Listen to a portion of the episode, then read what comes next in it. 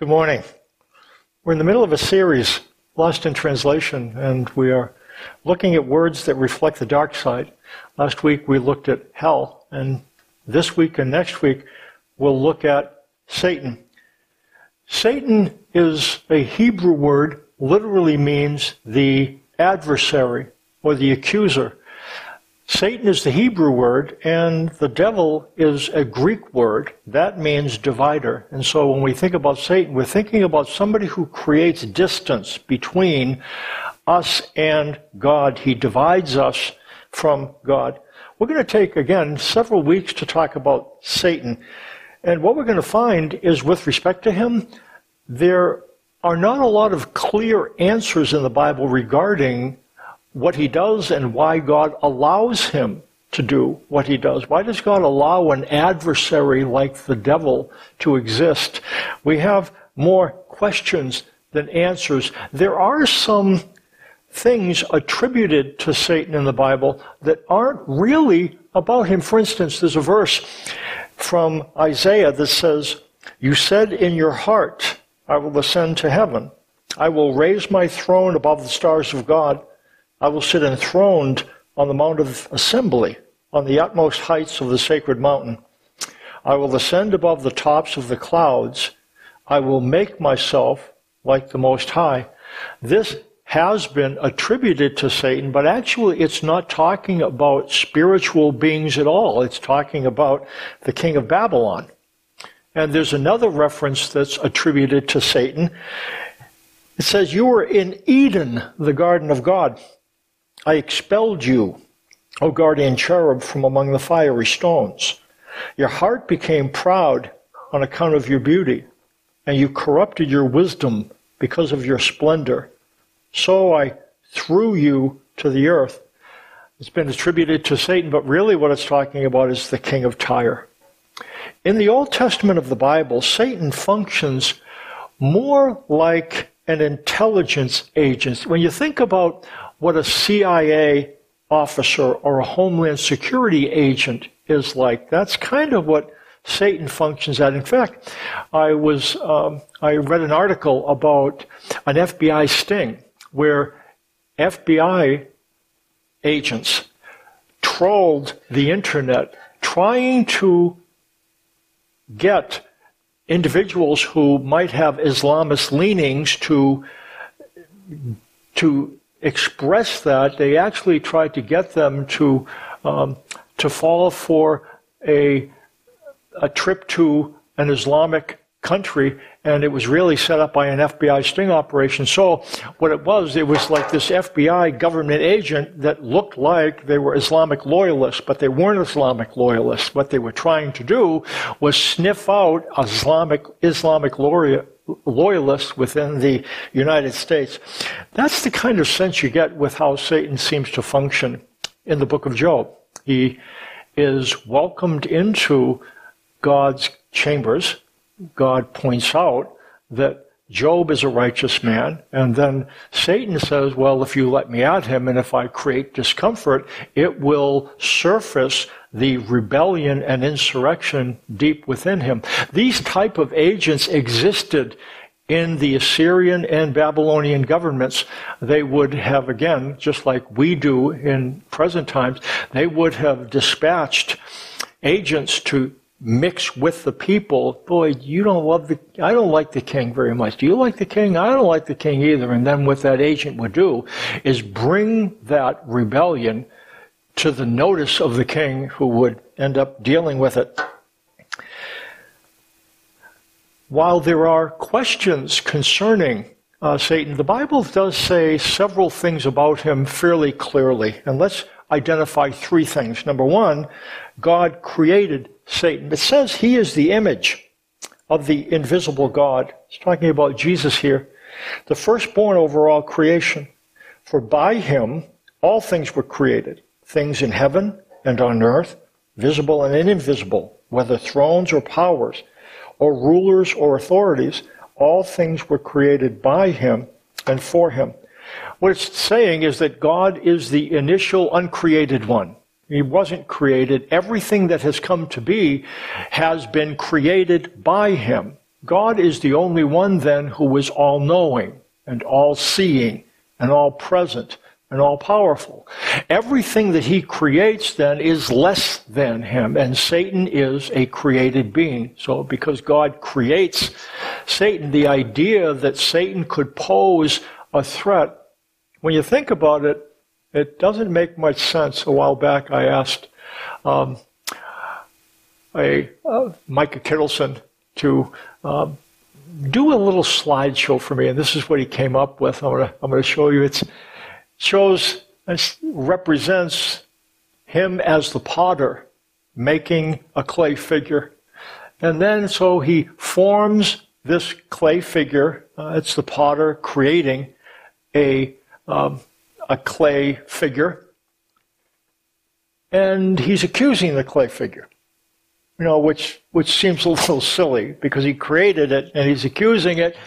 And then what ends up happening, the clay figure gets kind of pretty perturbed by this, and he doesn't like the fact of being uh, accused by the potter, and then the potter has to take matters into his own hands, and then so he has to throttle the clay figure, and all this seems really silly, because here's the deal. Uh, oh, and then they're now they're fighting. So, so they're having a war now. The, the potter is having a war with the clay figure. And you look at this, and it's, it just doesn't make much sense. The potter at war with the clay? No, of course not. But then you put it this way God at war with Satan? It really doesn't make much sense, does it? That God would, as the creator, be embroiled in a conflict with one of his creatures. It doesn't make much sense.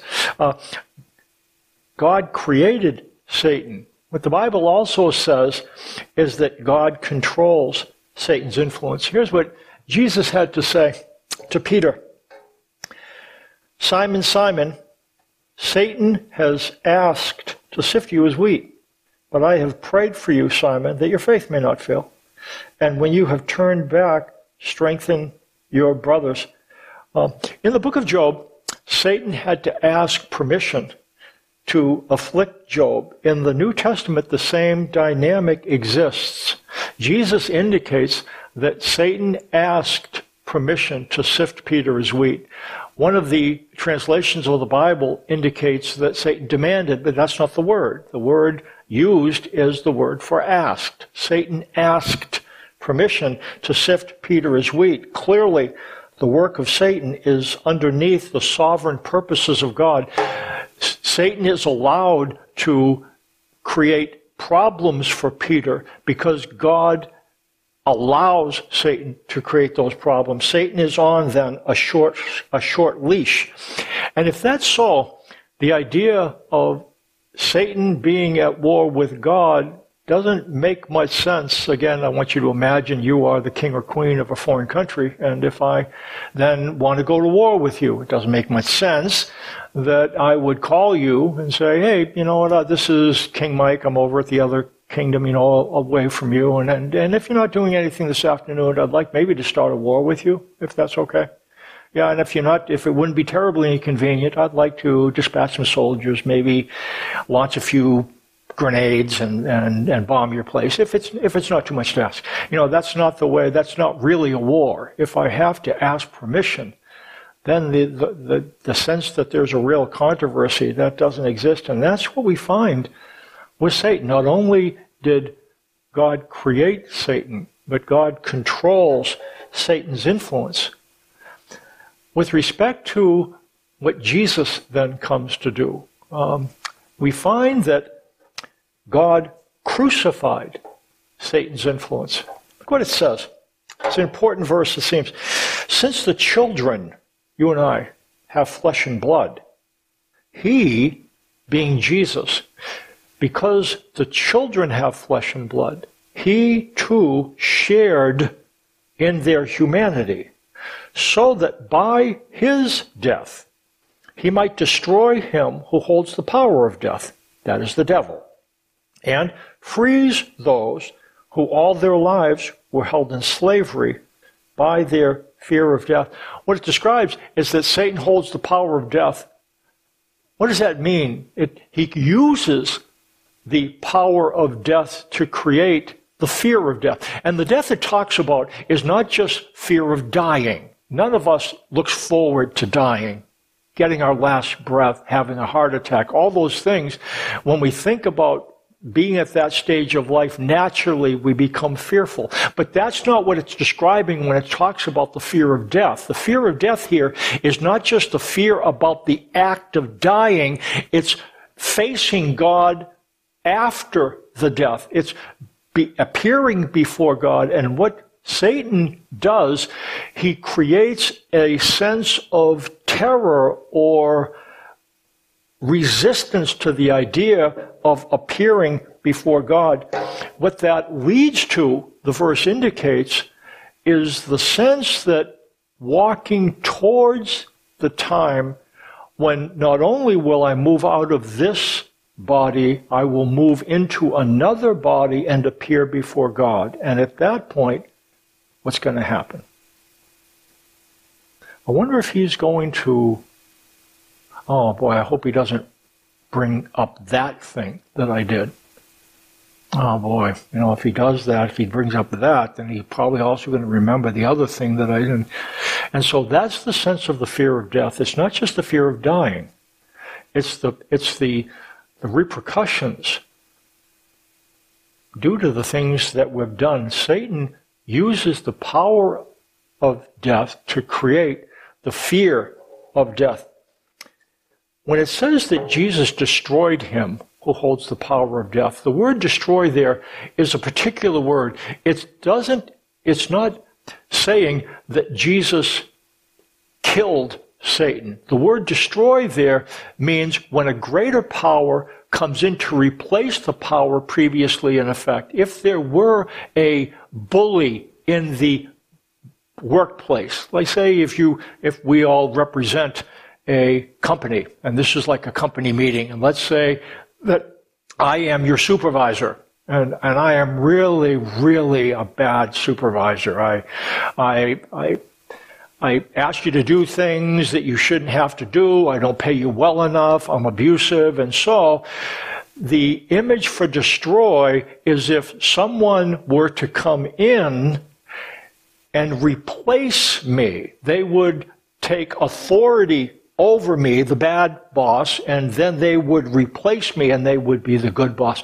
That's the image when it talks about Jesus destroying him who holds the power of death. That's the devil. It's as if the devil then exists to create a terror. And that terror, that fear of appearing before God is something that hangs over our heads all our lives. And then Jesus comes and says, enough of that. That's not the way God is. And you don't need to be afraid of that. I have come and I, what Jesus would say, he assures you that it's not that way. God is, well, actually, what, what did Jesus say? God so loved the world that he gave his only begotten Son that whoever believes in him should not perish but have eternal life. For God did not send his Son into the world to judge the world, but the world might be saved through him. Satan would have us believe that the reason God interacts with the world is to judge the world. But Jesus comes to say that's not true at all. Jesus didn't send, God didn't send his son to judge the world. He sent his son to save it. Um, what is the power of death? It says biblically the sting of death is sin, and the power of sin is the law creates the fear of death is having the Ten Commandments held over our heads.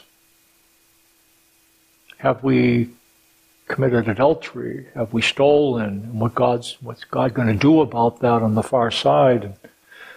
you know, adultery isn't just having the act; it's it's even thinking about the act. And murdering isn't even about murder; it's about getting angry with someone. And and coveting is just wanting what somebody else has.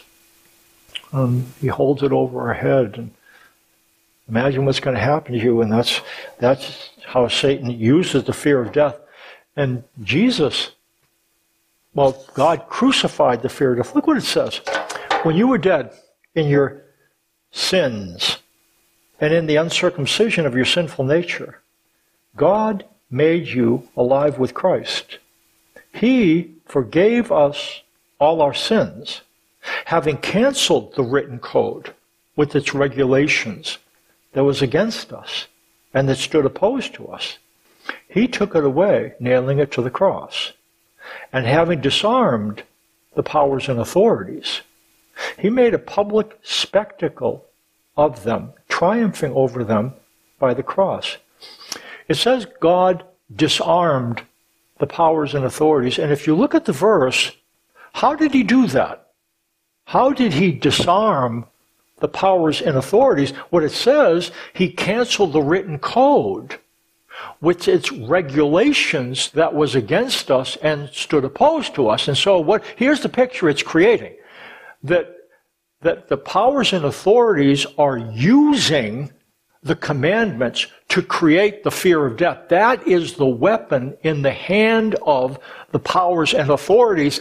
And what God does when he disarms the powers and authorities, he takes that weapon. You know what the weapon is? It's the Ten Commandments. So I want you to imagine the devil, and he has a pitchfork. And the pitchfork has ten tines, ten sharp points. And the image is that the devil uses that pitchfork to prod and to condemn.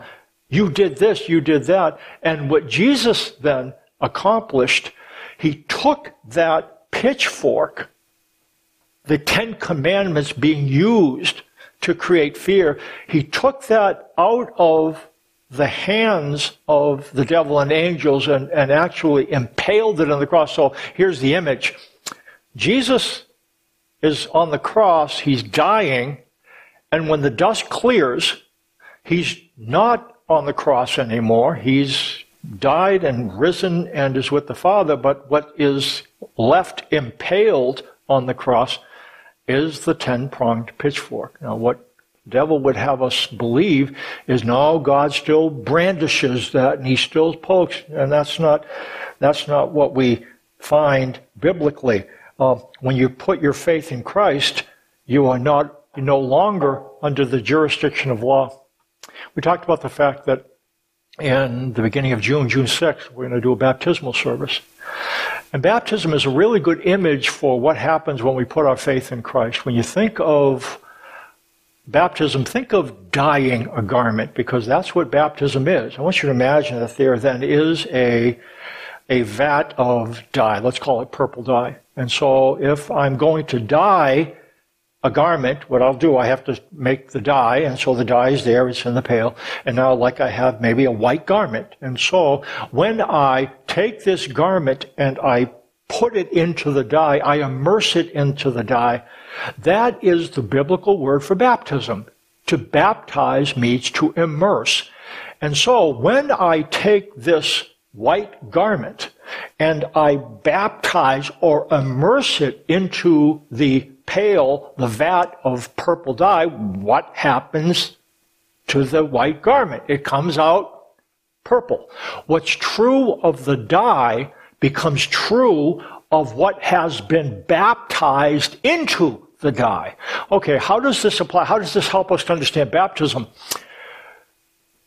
We're baptized into Christ.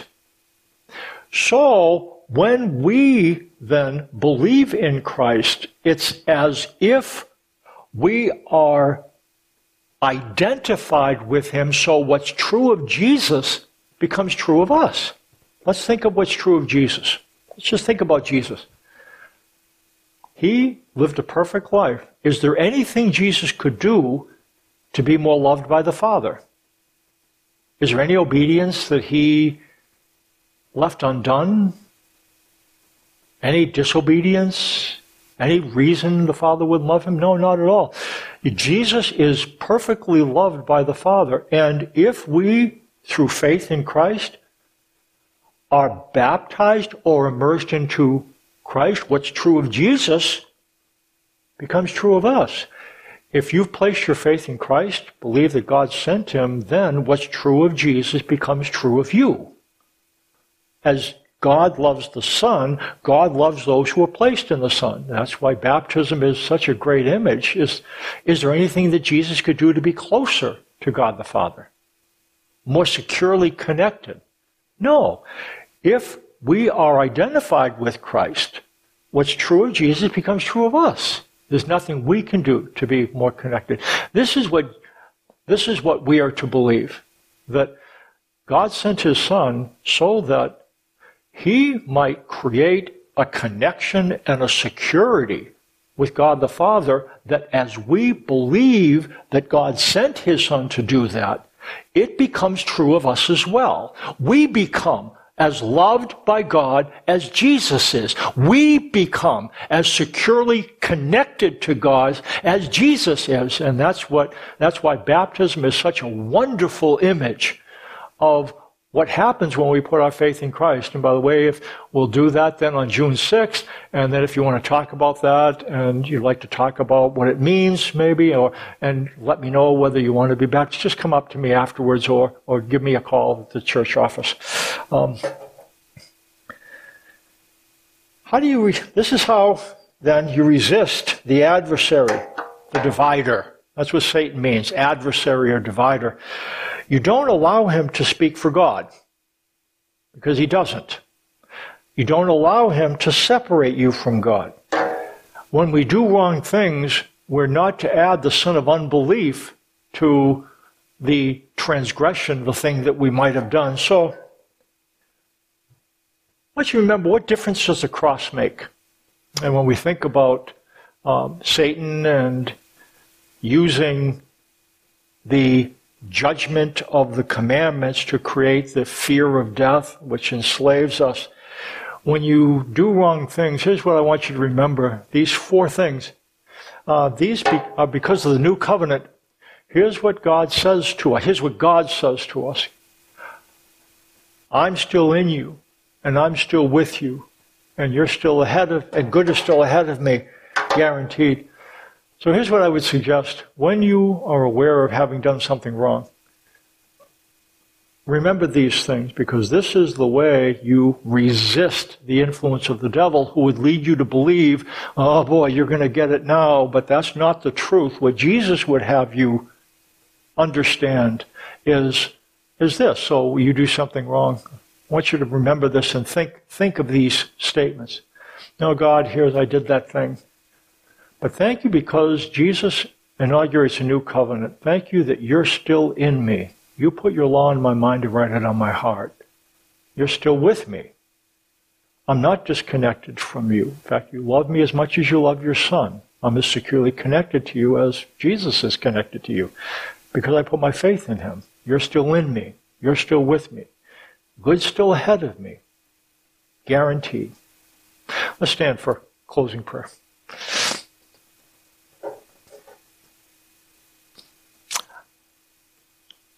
Let me pray first. Father, thank you for um, the new covenant. Thank you for clarifying your message to us. You sent your Son into the world not to judge it, but to save it, to save us from the, the fear of death and punishment by introducing us into uh, faith in, in your Son. And that He comes and lives a perfect life. He dies is buried and is raised again, and through faith in him, his work, his finished work, becomes attributed to us. And we can have a secure, loving relationship with you through faith in your Son. Thanks so much for this. In Jesus' name, amen.